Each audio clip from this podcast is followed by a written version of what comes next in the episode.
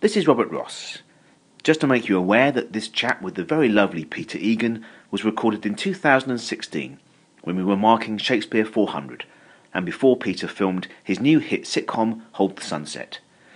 If you were lucky enough to have been in the audience, you will have seen a clip from Ever Decreasing Circles, and it's this comedy classic that we discuss first. Enjoy the interview. Everyone's a fruit and a nut. Please welcome the smoothest man in all sitcom land, Mr. Peter Egan. I haven't changed a bit. Take a seat, everyone. Peter. How are you? Excuse me, I brought my own beer. He's got a beer, you see. It's out of water. What's going on to my reputation here? Anyway, never mind. Peter, thank you for coming on this Sunday afternoon. It's a pleasure, thank you. Um, and that clip must uh, take you back and bring back wonderful memories. well, it does, yes. It was the most wonderful series to do. Um, and it's become a bit of, um, a, of a kind of classic, I suppose, really. I'm deeply sad that poor old Richard is gone. He was a great, great friend. And in fact, um, it was very. Uh, they found the, casting the part of Paul very difficult. And in fact, it was Richard's wife, Annie Briers, um, who, uh, who cast me in it because um, I was in New York and um, they, were, they, they just couldn't find anyone to do it. There was about two weeks to go for filming. My agent rang me and said, There's this series come up, and, um, a comedy series. I always wanted to do a comedy series. And, um, and I said, uh, uh, But they said, They haven't got time to send you the scripts because in those days, it was in the early 80s, uh, they had to send it by mail. And um, they said, by the time we get you get it, you'll be coming back, and they need to start the, the following uh, week. So I said, well, who's in the series? And they said, Richard Briers and Penny Wilton. So I said, I'll do it. And the scripts arrived, and of course, they were fantastic. Well, they were terrific, but I didn't think much of Paul as a part, to tell you the truth. I mean, I thought that Paul was a bit of a cipher, and um, and I th- I think he was the least well written part in the series. And in fact, when we finished the series uh, in 1989, God. Um, when we finished it, we had a party afterwards, and, and, and Richard said, I'd like to give Peter the award for making the maximum out of the minimum with a part, which I thought was really nice. Um, but I mean, because Paul as a character was written, if he'd been if he'd been played in a sort of particular way, he could have been very kind of. Um, uh, cool and and and uh, unpleasant, I think. Um, and what made the part work for me was um, working with someone I admired and liked so much, Richard. Um, and I knew from about the third day of filming that I was going to have it have difficulty getting through the series um, because he made me laugh so much in the scenes that we were doing. So. Uh, a lot of the time they'd have to stop filming because I was corpsing, and uh, then I suddenly thought, well, why shouldn't Paul find um, the, uh, the character of Martin funny anyway? So I introduced that into the into the series, and uh, so uh, and that what was very good about that was it informed Paul as a character liking Martin rather than trying to ridicule him. That's the secret to it, isn't it? I mean, you, you, you do generally like him, and, and you find him uh, endearingly sort of um, ridiculous, don't you? Yes, and, as I said, it was something I had to do because in the studios um, we had to stop recording as well because um, he made me laugh so much, and I, I just would start laughing, and they'd say "cut," and um, and we'd have to start again, and then I said, well, just leave the laugh in because you know I'm going to be doing it in the next scene anyway, so. Um, And had you worked with Richard before that? yeah, I had, yeah. Um, uh, I mean, I admired him for years, and um, both on screen and, and on stage. Um, but we were we were asked to do um, George Bernard Shaw's play Arms and the Man together, um, which we did in, uh, up the road in the lyric Shaftesbury Avenue, and I played Sergius, and he played Bluntschli, and. Um, so that was the first time I. That was 1978, 79, I think. And um, what, what was wonderful is I was I was rather um, uh, apprehensive about working with him because he was such a famous comedian, you know, and comedians can be very protective of their territory. And uh, from the first read through, he laughed at something I said as in character, and uh, he and I thought, oh, that's very generous, you know. Um, and then uh, when we started rehearsing the play, he would stay in and watch scenes he wasn't in. And um, if I did something funny, Sergius is quite an absurd character. And um, if I did something funny, he laughed, and uh, and I thought that's that's amazing, really. It's one, one, it's generous, but it was also incredibly encouraging for me as well. So we had a great time. We worked up there for six months, Um, in fact, it was during the time, if you all remember the bomb scares, remember having lots of bomb scares in London around that time. And we were, we were actually, we stopped three times in, in, in a period of a month. And I remember vividly one occasion, at the Lyric, the stage level is almost eye level to the Royal Circle. And um, we, Richard and I had this long scene together in the second act. And um, we got halfway through it, and, and, out of the corner of each of his, his and my eye, I, I, we, we could hear seats going up, flapping up, like that, and line by line, the audience going out. And after about five minutes of playing the scene while it was happening, Richard turned to the audience and said, it's not that bad, is it? but in fact, what had happened was that um, we, uh, they'd had a, a, bomb scare, and so I marched up the, uh, the Shaftesbury Avenue in my full um, uh, hussar's outfit. So which was, uh, I got a few laughs as well. but I mean, he was, he was a, a, comedy actor really, rather than a comedian, wasn't he? And I suppose he saw totally, what was yeah, what was yeah. what was good for the whole production. Was, was that his his, yeah. his talent? I used to call him uh, a, a, a, comedy polyfiller, I, uh, because every time there was a hole or a crack in the performance, he'd fill it in with something wonderful. And I remember at one point, I, I, was upstage with him while two people were down the stage playing a scene. He thought rather slowly, and in a pause, uh, he said, "Get on with it," which is a wonderful note to get from somebody, especially if they know what they're doing. Uh, we'll go back to talking about Ever Decreasing Circles, and, uh, but you, after that show came to an end, you directed a production of Uncle Vanya, didn't mm. you, with Richard Briers? Yeah, that was a few years it. later. I mean, I, I, I, I'd done some directing before. I, I started directing yes, around the time uh, that um, that we did um, Arms of the Man, I, I, I, got a bit bored with my acting. You know, I sort of thought, oh God Almighty, not this again. And um, so, so, I thought I might become a director, and uh, I directed the first play in the lyric uh, Hammersmith when it reopened in 19 uh, late 70s um, a play by Nick Darke called Landmarks. It was a wonderful play, and he, he was a wonderful writer. If you remember Nick Darke, he was a Cornish writer, and he was very quite mysterious as a writer. Um, anyway, uh, uh, Uncle Vanya happened some 15 years later, um, in the early 90s, I think it was, yeah. And Ken Branagh was directing it, um, and in fact, just sorry to waffle around here, if I can just fill you in with some background um, to this. Um, I, uh, when we worked together on Arms of the Man, I said to Richard, you know, you'd be brilliant as Uncle Vanya. Because for me, he had all the perfect qualities humour and, um, and, and uh, sensitivity and, and sadness. Um, and, um, and I always thought he would be a perfect Uncle Vanya. So 15 years later, he rings me up and he says, um, Pete, Ken Branagh's asked me to do Uncle Vanya. And I said, wonderful, you must do it. And he said, again, like Paul, they couldn't cast Astroff. So they, he said, do you, do you fancy playing Astroff? And I said, uh, uh, with you? Yes, I'd love to do Astroff, yeah. So I was, again, cast by accident in that. So, um, and then before we started rehearsing, um, Kenneth Branagh, who was directing his first film, Dead Again, was told by the producers in Hollywood that if, the, if, he didn't get his percentage ratings higher for the previews, they wouldn't give him the completion money for the film. So he had to remain available to them for the whole rehearsal period of Uncle Vanya, which we were about to start. So um, he, he, he, then came to me, Ken, Sir Ken as he is now, and said, um, uh, uh, Peter, uh, uh, uh having said, do you fancy, will you play Sergio? I said, yes. He, he said, do you fancy directing the play? I said, I can't direct a play, I'm playing Sergius. How can I direct the play? He said, well, Laurence Olivier did. so, no oh, pressure then. Well, it was. okay. So I very stupidly accepted to, to direct. I say stupidly because you can't do both. You can if you're Laurence Olivier, and you can in that period of time where there was a different um, expectation or a different kind of there was less democracy in theatre, in acting in those days. You, you've kind of filled spaces with great, powerful figures like in his Uncle Vanya, Michael Redgrave, and um, uh, Joan Plowright himself as Sergius, um, Max Adrian, and these great character actors uh, carved their own territory on the stage, and you didn't step over it. By the time I was directing it, it was a very democratic world in which um, we would always spend hours either at Stratford or the National.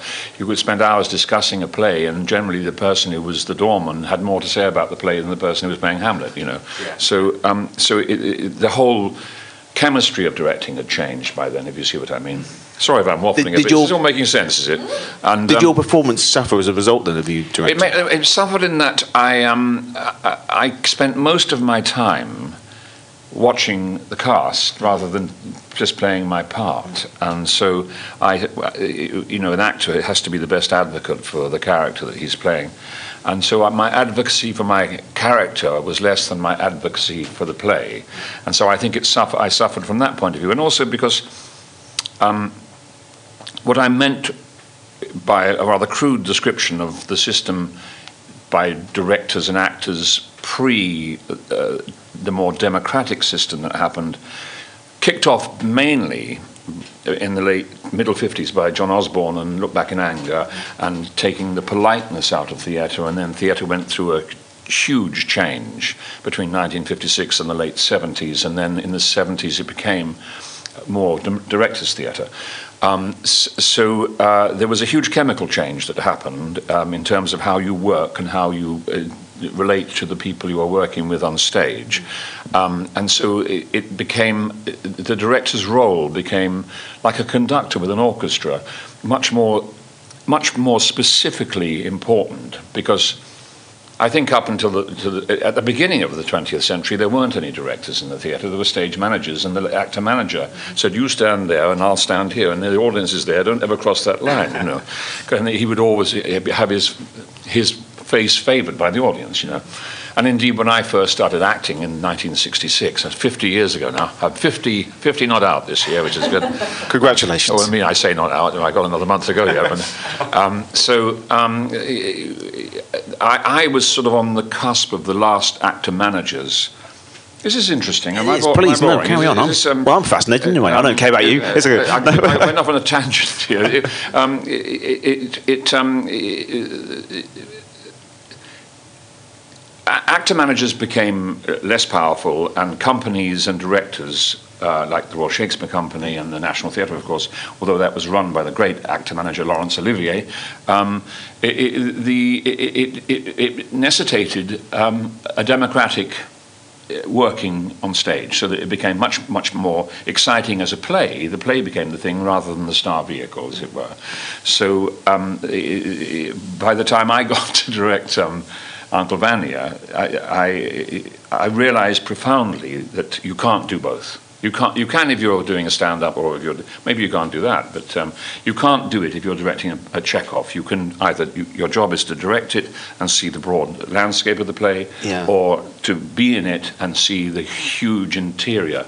I suppose directing a film and being in it is, is obviously slightly easier because you can sort of you can do it in uh, sort of piecemeal if you like- if you know. I think I think But, probably uh, directing on film it, it would be possibly easier. I mean, but then I can't think of any. I mean, I know Clint Eastwood has directed Yeah. some extraordinary films with himself playing Well, Olivier Olivier again did it. and on- Olivier yeah. again did it. But I don't think Olivier was a great film director.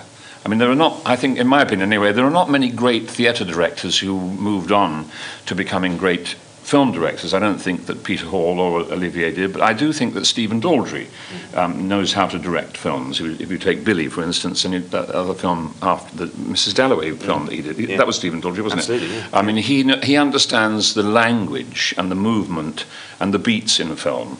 Uh, you've got to have that sense, like again, like a conductor, where you can take a score and move it in a really vigorous way, visually forward. And what happens, I think, with a lot of stage directors is that they, they give you picture frame um, Yeah. images on a screen uh, that are limiting to the story. They are very theatrical, aren't they? But they you are see theatrical. Olivier's Henry V, it actually starts as a, Yeah. a stage production, and then goes into this Yeah. wonderful, grandiose. Although film. I'd have to say that that's his best That's- film. is his I best film, yeah, I it's think his so, best yeah. film. And if you, uh, as a matter of interest, if none of you have seen it, I mean, if you if you're interested in seeing what I believe to be perfect classical acting, which is something that doesn't exist anymore, but if you want to see perfect classical acting, um, watch. Um, Laurence Olivier doing the St. Crispian's Day speech in Henry V. It is magnificent. He has a perfection and he delivers it both like an aria, but he also delivers it in a, in a, a way that is acceptable in the spo- in sense of the spoken word. Uh, it's perfect, I think, um, and something we don't do anymore. It's beautiful. I know we're talking a day after Shakespeare 400 and know, obviously his- his birthday and Yeah. death day. So I mean, uh, and Shakespeare obviously is very important to you. You've, you've played a lot of it. Um, when what was your first experience of, of My first experience was in 1966 when I left RADA. I got, go. I got a I got a job um, at the Chichester Festival Theatre. In fact, my first job there was understudying um, uh, and playing small parts. My first part was at the Cream Faced Loon. In, um, in the, the play that's supposed to be unmentionable, um, which is uh, Macbeth. Um, I, I played Macbeth some years later. As the theatre falls down around all It falls around like so, and someone comes in and stabs me. Um, I see my finger there. If you can see it, I can't bend it much, and I've got a thing. there. I, I, in the sword fight when I played Macbeth, uh, Macduff really tried to kill me, and he, he hacked my hand with his uh, cast iron broadsword, and um, so I can't bend that finger. Anyway, um, that, that was some time later. So yeah, I played the Cream Face Loon, which is um, he comes on and says to Macbeth at the very end when Macduff is coming to kill him, um, he, uh, what, what is it, something or other? he says, um, the wood, my, my lord. And he said, what, what wood? I can't remember anyway. Three lines I had. And the, the director, who was, again, a, a, a, one of those old school directors, his name was Michael Benthall. And um, when I first started rehearsing it, he said, um, Loon, Loon, are you hiding a very dodgy past? Because my accent was more, more sort of London and, um, uh, uh, and all that. So uh, that was said to me twice in my life as an actor. Once when I went to RADA, and the second time because I, I was. Everyone thinks because I've played so many lords and, and, and, and kings and princes and uh, artists and poets that I'm uh, that I'm a public school boy, and in fact I'm absolutely the opposite. Um, I, I was brought up on a council estate in in North London, Kilburn. It was unofficially called uh, the unofficial capital of Ireland, um, Count, County Kilburn, because it had a huge Irish population, and my father was a Dubliner, and uh, so. Um, Was there any theatre at all in your family? Uh, well, my father in the pub, yeah. telling, t- re- regaling tales. Yeah, he, he's, he was. I mean, he had a great singing voice, and um, he would he, he would uh, sing. I could always tell what his humour would be like, or whether he was angry or or, uh, or happy, because um, when he came back from the pub, always very very late at night, my mother having left a meal on top of the hob, where the peas had turned into bullets and the the meat was like a piece of leather. And uh, after five minutes, I'd hear it hitting a wall, and uh, he'd then start singing. And if he started singing, "A policeman's lot is not a happy one," a bit of Gilbert and Sullivan, he was in an okay mood. And if he sang a rebel song, an Irish rebel song, I'd think, "Oh dear, things are going to get worse tonight." Um, so that was the only theatre, really. I suppose it's quite theatrical. And um, I, uh, but I, as a child, um, I, I, I lived in a, in a house with uh, my grandmother, my grandfather, five aunts, um, three uncles, a lodger, my cousin, my sister, my brother, myself. Um, so there were about 15 of us in a, in a, in a house that had four rooms and no bathroom. And um, so I think I got picked up a lot of drama from that, uh, really. It's a, And and uh, were you going to theatre at a, a young age, or was it? No, no, uh, no. I, did, I had no interest in theatre at all. Um, I left school uh, when I was 15. I went to a school in Maida Vale. It was called St George's Secondary Mod. In fact, it's um, the school in which, very sadly, that um, the very brave headmaster Lawrence got stabbed to death in the middle 90s, and um, that was my my alma mater, I suppose, is that what you call it, uh, at my old school. And um, so uh, I had no interest in school at all. I hated it, in fact.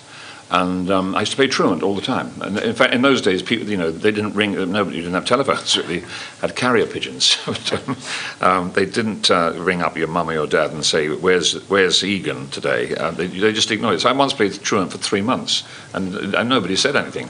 But what I did was, I think I saw The King and I 17 times at the Isolde Kilburn. And um, I used to go and bunk into the cinema and sit there all afternoon. So I must have had an appetite for performing without really knowing what it, what it was. or just missing school, basically? Uh, well, the best thing was missing school. Yeah, I just, I mean, I had, I read two books um, at school. One was um, Oliver Twist, and the other was um, Treasure Island. That was the, the only two schools. So when I left, I was totally, almost illiterate, really, and. Um, so I left school and uh, at 15, and uh, the, the, the, the last words of, of, my, of the headmaster were to me, "Well, you might as well leave Egan, leave Egan because you're going to end up in prison anyway." So, Charming. Was right. All right, I mean, I might well have done, but um, so um, so I so I left school. I got a job in a machine shop on a capstan making nuts and bolts. A, and, um, you have have a huge piece of steel or something, drilling into this hexagonal shaped piece of and It drills in, and, you put a thread in, and you then you cut it, and you, it's, it's spinning like that all the time, and it's fusel oil, and you're covered from head to toe in fusel oil, so you stink like a terrible old kind of sort of oily drain, really, from which I did. Um, so anyway, that was my first job. And I thought, I don't like this very much. I'm not going to last at this. I, anyway, I got the sack after about three months, and then I got a job, got a job in a in a um, an auction rooms in Kilburn uh, as a porter. So I was the guy, you know, saying, and lot 33, and there I'd be holding it there, you know, if it was a jug. And um, so I worked there for a period of time. And whilst I was there, I. Um, I saw a, a schoolmate of mine, um, a, a, a boy called Richard Garcia, his name was. He was very, very tall and handsome. And uh, I, I used to see him, if I go and see the Leather Boys or something like that, he'd be in the background dancing, you know. I'd say, that's why. His name was, I used to call him Tito. I said, God, there's Tito in the background. And he was always very smartly dressed. And so I met him in the street. I said, I saw you in the Leather Boys the other week. I said, are you an actor? He said, I'm, he said, I'm an extra. I said, what's that? He says, "I- I do crowd stuff. I said, how much do you get for that? And he said, five pounds a day. And I was getting five pounds a week. I thought, that's for me. That's for me. I'll be an extra. So I, I, I, said, come along. And, and it was, I think it was called the Variety Artists Association or something. And I signed up and I gave them my, my pound membership and a photograph. And I- got called to an audition with him for Cleopatra with, with um, Elizabeth Taylor and all that. When they were the first time around, they were doing it. And we went, we went down to Edgware Road to a big church hall and we all stood in line while the guy went, you, not you, you, you, you, looking for centurions, just standing there. like that. so, um, so he came along. it was Tito. He went, "You." I was next to him. He said, "Not you." so, I couldn't get a job as an extra. Um, but he- he's kind of. Um, he was. He used to go to the theatre a bit, and he and he was quite interested in, in, in talking about about the business. Um, just from being an extra, I suppose, really. But he wasn't very interested in being an actor. Anyway, he said there's an uh, amateur dramatic group in Ladbroke Grove called Group One. Uh, why don't you go along and see them and see if you can do something? I was quite good at drawing, and I thought, well, uh, maybe I can do something with designing or something like that. And it, um, so I went along. I, I just went along because Ladbroke Grove was quite close to Kilburn. If it had been in Kensington, I wouldn't have gone. and um, so, so I went. I went along, and um, this guy um, said, "Oh yes, now, I, I, what can you do?" I said, "I can't do anything." he said, um, "Well, what are you good at?" I said, "I'm quite good at drawing." He said, um, "Okay, well, we're, we're casting a part in Arsenic and Old, not Arsenic and Old in um, Romanoff and Juliet, a, a Peter Ustinov play, and there was a character of a kind of uh, an American character, I don't know. And um, so he, he said, well, you have to you have to audition for this. So he, he gave me this script and this page, and I looked at it, and I said, I'd never ever spoken aloud, uh, you know, apart from my dad shouting at my dad. And um, so I had a look at this, and he, said, "It's American. Can you do American?" I, I, don't know. anyway, the only American actor I knew at that time was Marlon Brando. So I'd seen him, somebody would say, oh, so all American talk, talk, or talk like that, I suppose. So I started this appalling reading. And I, and I looked up and I saw this guy go, oh my There's- and, um, so um, he said, um, well, uh, you can help out stage management. so I joined the group and, um, and I found it fascinating. Um, it was the first time, because if you've ever had the experience of watching even amateur actors, I say even, I don't mean that in a diminishing sense, but if you, if you, if you watch actors working on scripts, it's rather fascinating. You see them discussing a line, the detail that goes into trying to make a one sentence um, coherent and understandable. So I used to sit there really, really fascinated by this. And there was another young guy in the group, his name is Shane Connaughton. And um, he was an Irish guy, and he had a great sense of humour. And he, he, he, always had a book in his pocket. He was reading Emile Zola, I remember. He was reading a, a book called Earth by Emile Zola. And um, I remember saying to him, Shane Connaughton, by the way, now, he's a very famous Irish playwright. He wrote and got nominated for a screenplay um, of My Left Foot. He wrote that, and he wrote Run of the Country and uh, The Playboys. So he's, he's a really, really now very, very established and marvellous Irish writer, and is my longest friend. Um, uh, anyway, so he was reading read his book, and I said, he, he, I said, is it any good? And he said, oh, it's brilliant, brilliant. Why don't you read it? I said, no, I don't want to read that. And he said, why? I said, well, I don't, I don't fancy it. And he said, well, how do you know you don't fancy it if you haven't read it? Anyway, it was Earth by Emile Zola. He said, read it. So I went away and read it. And I thought, wow. I mean, apart from the fact that it had lots of sex in it, which I really liked a lot, but um, but it, but it, it, it was about people, and it was about farms, and it was about the it was about the earth, and uh, and I thought I can I, I could relate to it. It was he was a very naturalistic. I suppose he was he was the the French novelist version of Rodin. You know, he was it was muscular and and tangible, and um, and and I thought, um, wow, and it, it, a light bulb went off in my head. And then Shane, uh, bless him, said, "You've got to, you, if you are interested in acting, you've got to read." And um, so we chose a country, and we choose France, and we read Victor Hugo and Dumas Poussin and uh, Emile Zola and all that, and we discussed them. We created our own book group. If you, uh, are, you all, are you all falling asleep here? This is interesting. I'm not.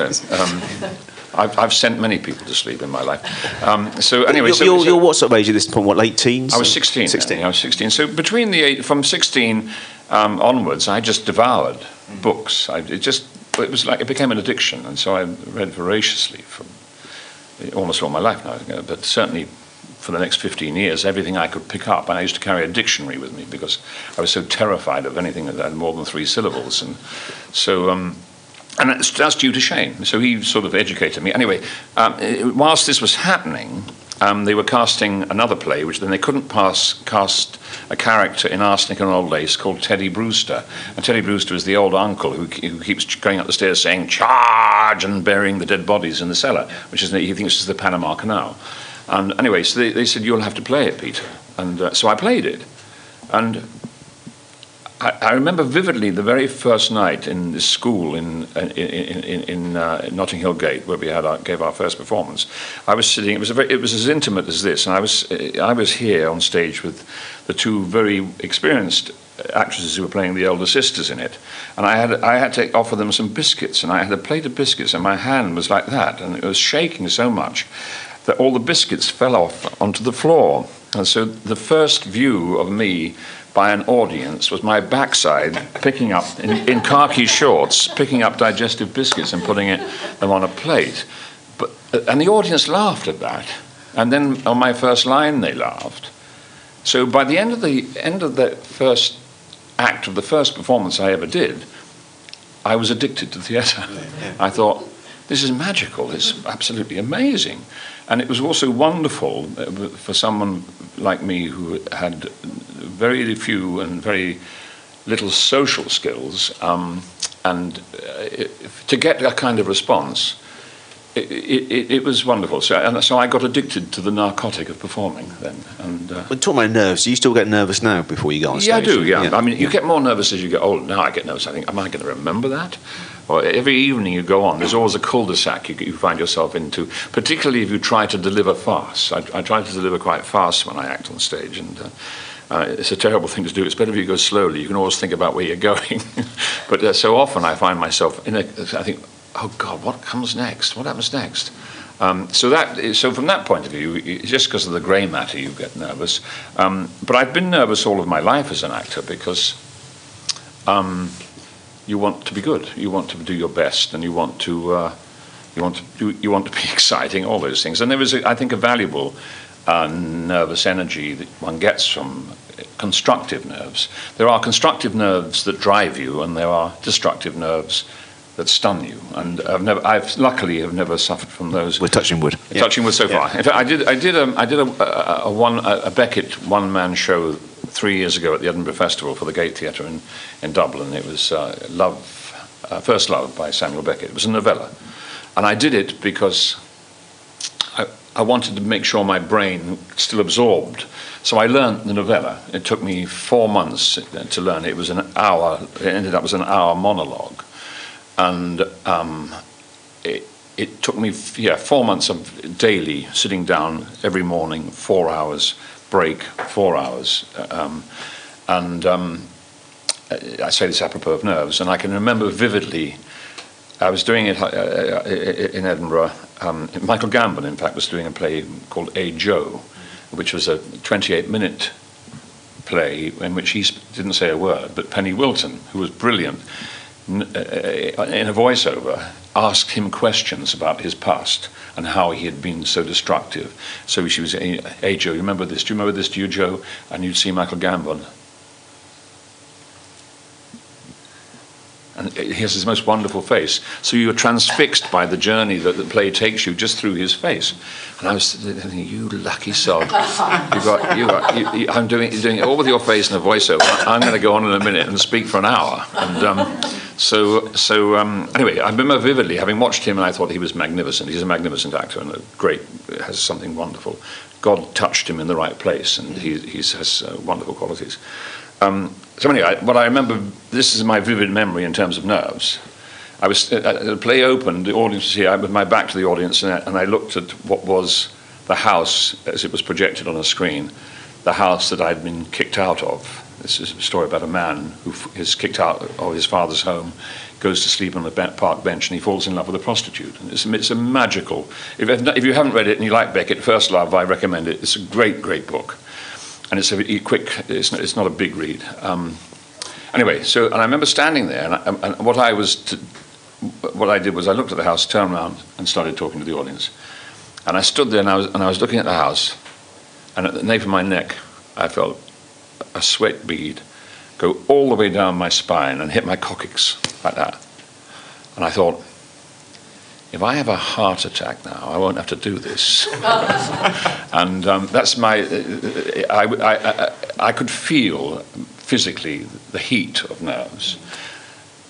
I, I, got through the first night, and then I got to enjoy it. I only did a week's performances, It was only a week thing up there. On the last night, um, I finished my show at nine o'clock, and I remember when I left the theatre, I could feel my shoulders drop about a foot I must have been like that all week with nerves. But uh, my shoulders dropped, and I also I thought, I'm going to burst into tears.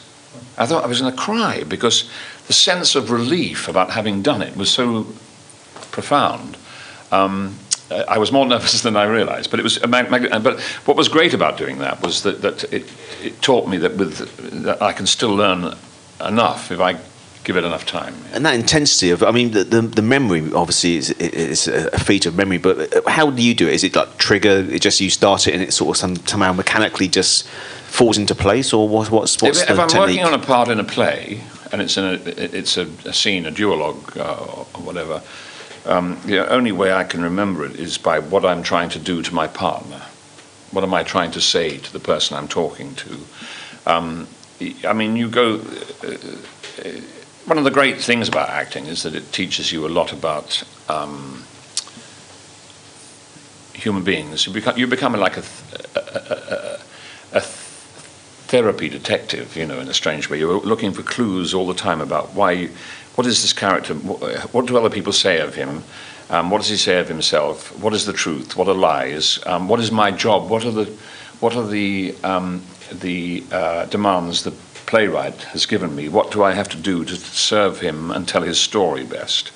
So I, I do I do that kind of mapping um, when I'm reading a play to try and find out what the tone of my character is within the symphony, if you like.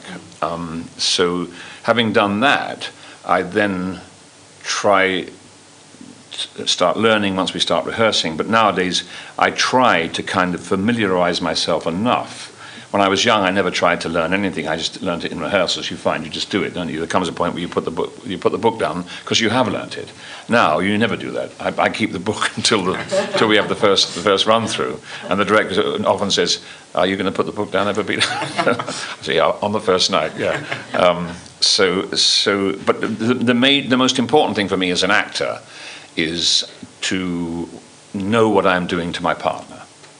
Um, and that's how I learn. I, that's how I, I, I, It's a sense memory, and it's a direct contact memory with whoever I'm working with. Going back to when you did Oscar No Lace, what, what was the first production when you actually generally felt like an actor for the first time? You'd actually cracked it. I think when I finished that one-man show in, in just three just three years ago. um, Michael Redgrave used to say it takes you 10 years to, be an, to become an actor. Um, I don't think I've ever felt that, really. Um, I've felt that I've done some things that I think, yes, I got as much as I could out, out of that. Um, I stopped trying to think. It's a funny old business acting because you know what we're doing is is getting people to suspend their disbelief and to believe that we are the person we are saying we are when we actually appear on the stage in that play. So, uh, some people say we, we, we, are making lies the truth, or we are we are giving another truth to the truth, whatever it is you're doing. So. Um, I'm not trying to avoid what you're saying. I just I, I, I you try, are, aren't you? You're a, a little bit, yes.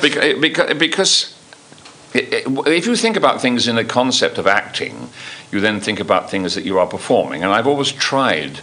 Um, it, may not be apparent with my work, but I've always tried to be as truthful and as honest and as unlike an actor um, as I can be. But then that may be due to the fact, as I was saying earlier in the conversation, that I was on, I came into this business on the cusp of the end of um, the polite form of acting, uh, as Osborne, who I loved. Um, what, what, he did with Look Back in Anger in 1956 was to take the politeness out of acting and to, to, to bring British theatre kicking and struggling into the 20th century. They'd already done it in America with Tennessee Williams and and uh, Arthur, what's his name? Um, Miller. Miller. And thanks. It's a memory, see. And, um, so, and we always generally are 10 years behind America anyway, but we certainly were in terms of uh, our theatre. And it, the 50s, not, I was 10 in 1956. I was born in 1946. I was, I was my parents' last celebration after the Second World War. And. Um, I think it was their last one anyway. Um, so, um, so I was 10 when that happened, but I, the, one of the first things I ever saw in the theatre was Look Back in Anger, so it's always been a very, very important play to me. And, and, um, and strangely enough, this is linked to your question about acting. Um, I, remember, I remember when I was doing when I was in the machine shop making nuts and bolts. I remember seeing Saturday night and Sunday morning. Albert Finney was playing this. He was playing a lathe operator. He was being being paid piece money, and I, thought, and I saw it and I thought, that's what I do for a living. And I thought, that's extraordinary that there's a story about a working class man making nuts and bolts, and he's paid the same way as I'm paid. And that was a very kind of um, extraordinary kind of um, crossover, if, if, you know what I mean. And so I, I, I was always very, very attracted to the non performing element of acting, although, strangely enough, I've been cast a lot in the performing element of acting, if you see what I mean. So, where it relates back to what you're saying about um, when do you think of yourself as being an actor or getting over all those things, I've never had that, I've never felt that. I've felt that I've done elaborate work, or I've done simple work, or I've done bad work. I felt all those things, but I've never felt, oh, I am an actor now. I suppose in terms of the public. Long way getting around to that. I know, yeah. I want to ask that question again. Say, say, um, um, I've, I've never felt that. Life never been over, wouldn't it? But in terms of public recognition, I suppose your breakthrough was on television in, in um, Big Breadwinner Hog, wasn't it? Was did you well, think to that's a, fair? To a, to a, certain strata of society, I suppose. Big Breadwinner Hog, for those of you who not, not have seen it, was 1968. I was 22, and it was um, the it was a, an, an extraordinary piece of television drama when in those days what we had on television was the saint um, and when people were hit with chairs the chair would break and our hero would shrug it off and then come back for more you know. Whereas if someone hit you with a chair you'd bleed a lot and fall over and probably cry. Um, so the whole essence of, of, of directed by mike newell and michael apted and written by Robin Chapman. They were kind of, it was their two directors' first jobs, and Robin Chapman was already at that time a very, very um, in vogue writer. But what they wanted to do was to shake up this whole element of uh, violence on the screen, and particularly on television, so that uh, if someone was hurt, you were aware that they were hurt.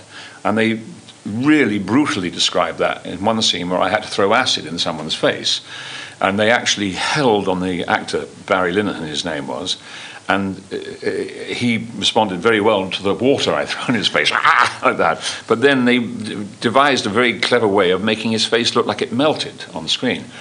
Well, of course, I mean, that was discussed in the House of Commons. This is, and I became this character, Hogg, who was inciting. uh, They said we should sue Peter Egan for treason. He's inciting the youth of England to violence. And it was actually discussed in the House Commons, this series. It was amazing.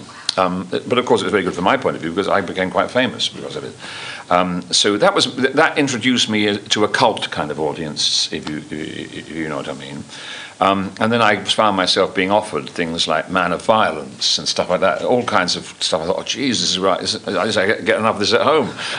so um, I didn't want to be kind of typed by that particular kind of role.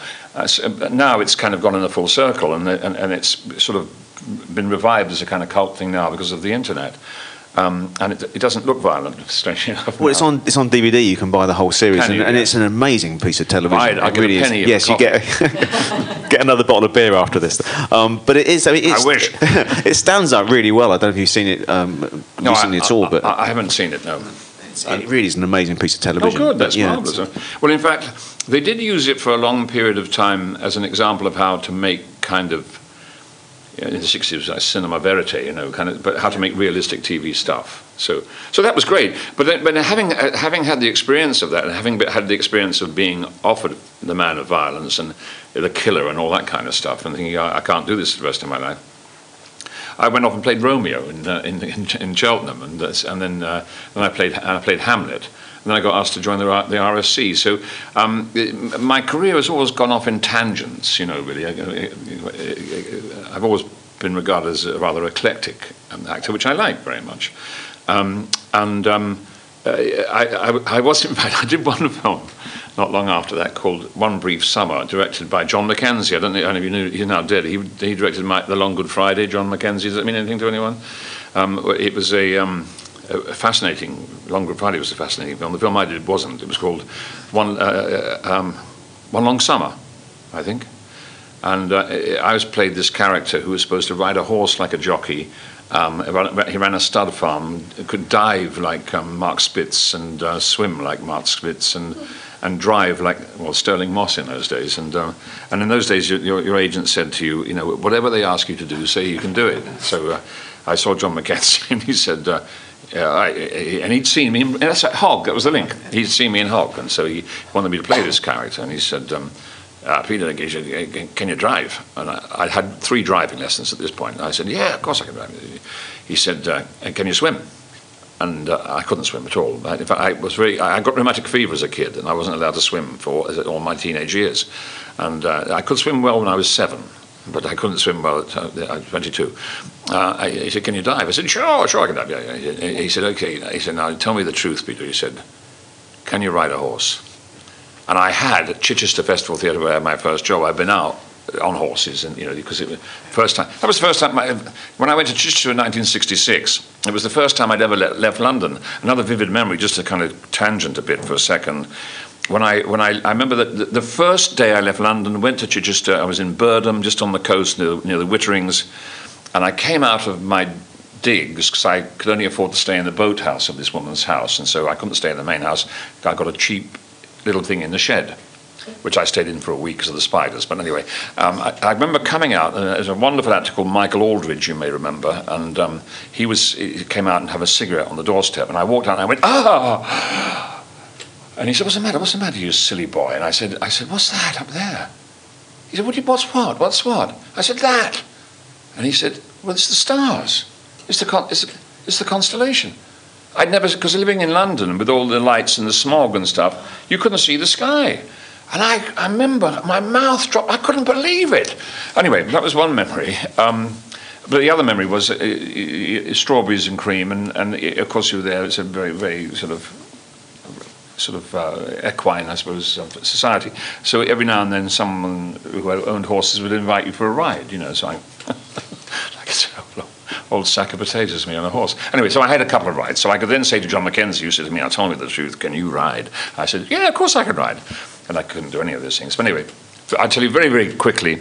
Um, film, the film. So I agreed to do the film. In fact, um, uh, I got a very good deal on the film, and um, uh, we did the first two weeks of interiors. So I kind of knew I was all right because they wouldn't reshoot stuff. And while the thing, and I had a sort of month to prepare myself, and so I got my stand-in, who was a very good diver and a very good swimmer.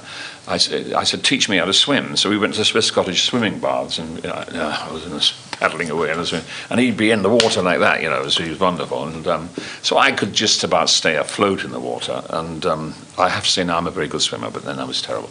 Um, so uh, I felt maybe I could get away with the swimming. Uh, diving was always a painful experience. Uh, riding the horse, I didn't even want to think about, and I had driving lessons in an old Ford Fiesta. Um, so I thought at least I can start the engine. There was nothing too dangerous. I can drive the car. So I, so uh, two weeks filming, and um, we get up to the. So we said tomorrow we're doing the swimming sequence. So I said, oh right, okay, and uh, so in the morning we arrived at um, uh, a gravel pit in Hendon, and it was very dark and misty. The water was dark and murky, and you couldn't see the other side of the bank. And uh, Mackenzie said, "All right, Peter, what I want you to do is I want you to dive in there. I want you to swim around because the girl's going to come in over there, and I want you to see the girl. And I, you're doing a bit of, you know, bit of." Bit of macho, bit of bit of stud acting. Okay, I said, oh, I said, how deep is it? And he said, what do you mean how deep is it? I said, well, uh, how deep is it out there? And He said, you don't care about how deep it is. I said, I do, I do. Yes. He said, he said I said, I said, where's the waterkeeper? and they had the, the caretaker. I said, came in. I said, um, uh, excuse me. I said, how deep is it out there? He said, well, it, it, just falls away very suddenly, and it's about 50 feet deep out there. He said, but. So I said to Mackenzie, what was it you wanted me to do again? He said, oh, no. I said, I can't do that. He said, what do you mean you can't do that? I said, I'll drown. I said, I'm sorry, I can't do that. Um, so he said, you can't do that? I said, no, I can't. I'm sorry, I can't do it. I'll, you have to sack me. So he couldn't sack me. So um, he said, okay, what are we going to do? So I, it's funny enough, my, my stand-in was a man called Alan Bennett, not the great Alan Bennett, but Alan Bennett, his name was. So I said, Alan, he's a good swimmer. And he said, well, how can he? I said, well, shoot a distance with Alan. So what happened? Well, I talked Mackenzie. It was rather difficult to talk John Mackenzie into anything. I talked him into doing the swimming bits, sort of with me, as it were, and in the, in the water in the deep end. Um, and uh, and I got Alan to do the dive as well. And Mackenzie accepted all that, which was great. He said, "Okay, Peter." He said, um, "Now we have a difficult shot, which is you in the middle of this uh, gravel pit." And we see the, the, the, girl dive in, and we want to see you look at the girl and swim in her direction. How am I going to do that? So I thought about it. I said, um, get a rubber ring. He said, what? I said, get a rubber ring. He said, get a, I said, get a rubber ring, put me in the middle of the thing. I will pr- depress the ring, push it down so that my head is in the water, and then when you say action, I'll incline towards her and you got the shot. Yeah, you get me in profile. He said, "All right, smart ass. Okay, so so we get in there. We get in there, get to the point." Uh, so he said, "Okay, coming up, Peter. Are you ready, Felicity? Felicity Gibson was the girl." And he said, "Are you ready, Felicity?" Felicity was ready to dive. She looked gorgeous. She was wonderful. She was there on the bank, and so he said, as he said, "Action!" I let go of the ring. Yeah. So he said, "Okay, ready, Peter?" I said, "Yeah." Action! I let go of the ring. Of course, the ring was bottom heavy, and it went like that, came up. So uh, my legs came up onto, uh, uh, onto, the surface like two wilting daffodils at the side of the thing, and you see the girl in the distance diving between my legs, which is a rather wonderful shot. I'm really drowning underneath. Um, anyway, that's another. Gosh, I've never, never seen this film. There, must, there are more terrible stories than that, but I'll, go, I'll leave it. Is that probably the, the, worst filming experience of your life? The worst of my it? life. Yes. It was the worst filming, most embarrassing, and the, what was wonderful at, at, the end of it was Mackenzie was very, very generous to me. It was a terrible film, anyway, it was a very boring film. But um, he said, he said, you taught me one lesson, Peter. He said, I will never ever believe an actor again. That's the point, though, isn't it? It's all about lying. Yeah. So, and, and, you mentioned uh, earlier on that you've played lots of dukes and lords, etc. And, and one of the great films you were involved with, of course, was Chariots of Fire. How did oh, yes, that come yeah. about? Uh, that was Hugh Hudson, yeah. Um, well, that was just a, a marvellous experience. I mean, it's a, again, it's a kind of.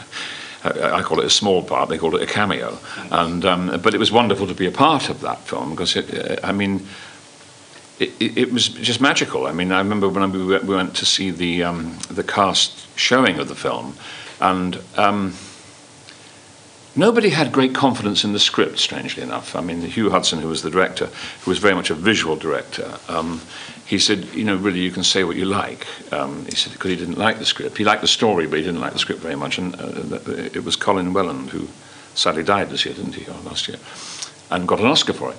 And almost destroyed the British film industry by saying on the, when he received the Oscar in Hollywood, watch out, the Brits are coming and that destroyed the English film business for about 10 years. Tumbleweed for 10 years. exactly, yeah. tumbleweed for 10 years. It was dreadful. But anyway, um, but uh, I remember vividly uh, uh, in, in the Haymarket here seeing the very first crew showing of the film. And when, they, uh, when it started with that run on the beach and that Vangelis music, I thought, this is a hit.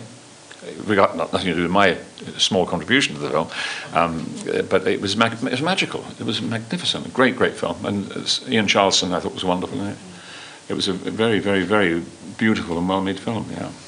So that, yes, that was the Duke of Sutherland, yeah. one of my many dukes. And also, you mentioned about playing artists and and, uh, and performers. I mean, you were uh, Oscar Wilde, Oscar Wilde at Lillie, one point, yeah, which yeah. Uh, yeah, which is a, a part to, to sink your teeth into. Well, it was. I never thought much of that either, to tell you the truth, because um, I tell you how I got that job. I was. Um, it was in the year that the tax man was going to make me bankrupt. Okay. Because in those days, I'd you know you earned. I spent every penny I earned. And um, so, uh, and, and, suddenly I found that I hit a brick wall. I was 29. And um, I, I, the taxman called me and he said, You owe me a huge amount of money, which I did.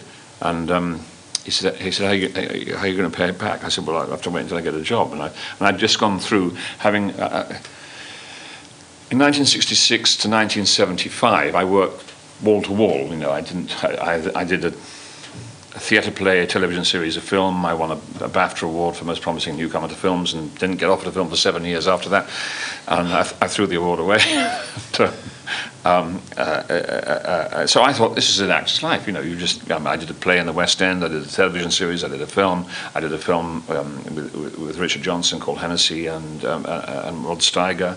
Um, so I did a film a year, a television series a year, and a play in the theatre. And then suddenly, when I was 29, it was like someone shut a door and I suddenly wasn't being offered any work. Was there a reason for that? Did you work out, or just? Uh, I think the reason for it was that I had decided, on the one hand, that I wanted to move in a different direction again. I didn't want to carry on doing the kind of work I'd been doing. I, by that point, I'd played Millais in the in the Love School, which was a very successful series, and I I was always playing kind of foppish kind of characters, and um, which was a strange, you know, kind of change from playing the villains, the hard villains. And Prince Regent uh, came along as all that. Sort. Prince Regent came along a little bit later. That came on just after okay. Oscar Wilde, the Prince Regent. But um, so anyway, so I'd had this, and I just bought a house with my wife Myra in, in Chiswick, and, and I was up to my eyes in debt. Anyway, the um, the taxman called me in and, and, and said. Uh, you, you, I think I owed him ten thousand pounds, which in those days was a fortune, and, uh, nowadays it's a fortune. But then it was terrifying amount of money. You could buy a house for, for ten thousand pounds. And um, I, ha- I was offered, I'd been offered one job, two jobs, sorry. Uh, one at the Young Vic to do a season um, with the Prospect Theatre Company, which was there, um, to do Double Dealer and something else. And I'd also been asked to do travesties up in the Yorkshire, in the uh, Crucible Theatre in Yorkshire, to play Henry Carr, which is that great Tom Stoppard play, a marvellous part. And I, I remember I was being offered £90 a week to do that, or £150 a week to go to the Young Vic, the Old Vic. So I, I said to them, I've got these two jobs. And, and, he said, well, of course, you're going to go to the Old Vic and, and get... I said, no, no, I'm going to Sheffield. And he said, well, you, you, but that's £60 a week less than the other job. And I said, well, yes, but I'm, I, I really want to play this part. And he said, um, I've been told that actors are idiots, and now having met you, I know they are. And he said, because any sensible person will accept you know, more money. Anyway, so I went up to do the to, to do travesties, and he said, okay. He said, you're opening travesties in March. He said, so I want from you by the end of May a thousand pounds. And uh, I said, well, what, if I haven't got it. He said, well, you have a house. I said, yes. He said, well, the first thing we do is we come to your house and we value all your goods, and, and then we take a thousand pounds worth of that, and then if, if you can't pay it off, we, we sell your house for you and uh, you find somewhere else to live. Anyway, so, um, uh, uh, so, so, I go up there thinking, well, how am I going to solve this one? And um, while I was up there, my agent rang me and said, do you fancy playing Oscar Wilde in Lillie? And I said, well, that's, that's cast, isn't it? I said, I think Hywel Bennett was cast in it. Remember Hywel Bennett? Yeah. yeah. I don't even remember Hywel Bennett. He played um, Shelley and things like that. Very, very good actor. And uh, he was a huge star in the early 70s, Hywel Bennett. anyway, he'd recorded one episode of it, and um, it hadn't worked. They didn't like the chemistry in it. So um, they said that, they, that, that he's not doing it anymore, um, and they'd like you to do it. And uh, so I said, how much are they paying? and so I accepted it, really, uh, just for the money. And um, I mean, that sounds a bit of a kind of callous thing to say now. I mean, I obviously, if it had been terrible, I wouldn't have done it. But um, but the most important thing was paying the taxman. So um, and while I was doing it, I thought it was a bit woman's own.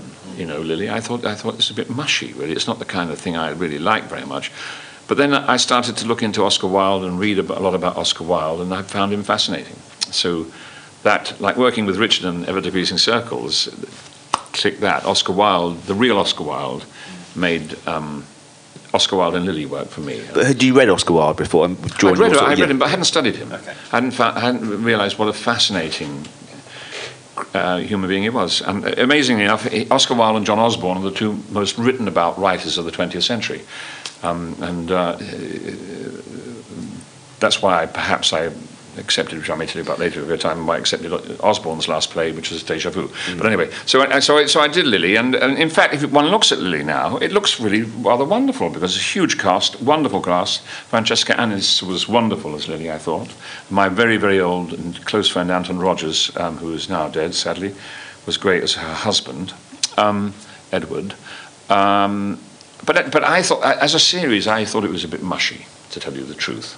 I mean, I, I, Things have got worse on TV, though. I suppose, haven't they? Got In- worse. in terms of well, in terms of some some of the costume dramas, maybe have, have got mushier than that. So, I mean, there's a quality to those 70s and 80s uh, series I like liked, yeah. I liked very much. I did a, thing, a, thing, a series after that called The Prince Regent about the regency of George IV, which I really loved. I thought that was great stuff. It was a wonderful. So, was it historical mushy in terms of, of the writing? You weren't very impressed with, or Lillie, just yes? the writing was. I thought it was. I thought it was. I just thought it was a bit woman's ownish, really, for my cup of tea. But uh, but Prince Regent, I think, was much more powerful as a series. Um, well, what happened, I think, in terms of our ability to produce great quality drama, we've gone back to it now, but in the late 80s, 89 or something, Margaret Thatcher took the quality threshold out of uh, broadcasting. So uh, in, the, in the late 80s, anyone familiar with our business, I mean, there were five areas, and people had to bid for a franchise to to produce television in that area. And within your bid, you would bid, say, 45 million pounds uh, per year for 13 years to have the right to produce television in the Grampian area or London Weekend or uh, Yorkshire, you know. Um, but within that your bid, you had to have a quality uh, threshold, which meant you would do so much classical educational work that um, was your quality contribution to this amazing machine called television, which was a license to print money, as they would say in those days, and still is if you're lucky. Um, but um, Ma- Margaret Thatcher, I believe, was convinced by people um, to take the quality threshold out and go for the highest bidder. And she did that, and that was the beginning of the end of our business in the uh, 89 90. And then what happened was television became about cooking and reality TV and celebrity, get me out of here, and all of the cheapest kinds of television that you can imagine flooded the market. Um, but now it's changed again, and it's changed now, I think, because of the great work that's come out of America and out of HBO, which has been HBO actually set the bar so high with um, Six Feet Under and things like that um, that we then relearned how to how to create and make. There's been a, there's been a, a really refreshing revival of the single plays, certainly, isn't there? Yes, you did lots of those yeah. in the '60s, Yeah. and that's come back, which is Yeah. which is wonderful, isn't it? Yeah, I it's, mean, smart. That's it's wonderful. It's wonderful for writers. It's wonderful for actors. But of course, if you're a businessman who was, you know, as, as what has happened in, the, in I mean, I seem to remember, you know, in the in the early '90s, the people who were running Granada uh, saying, if someone mentions Brideshead Revisited to me again, or uh, Jewel in the Crown, they're going to get the sack. Because that was that was the benchmark for great television at that time, and these people who were running television, who were only interested in filling their pockets, didn't want to hear about that.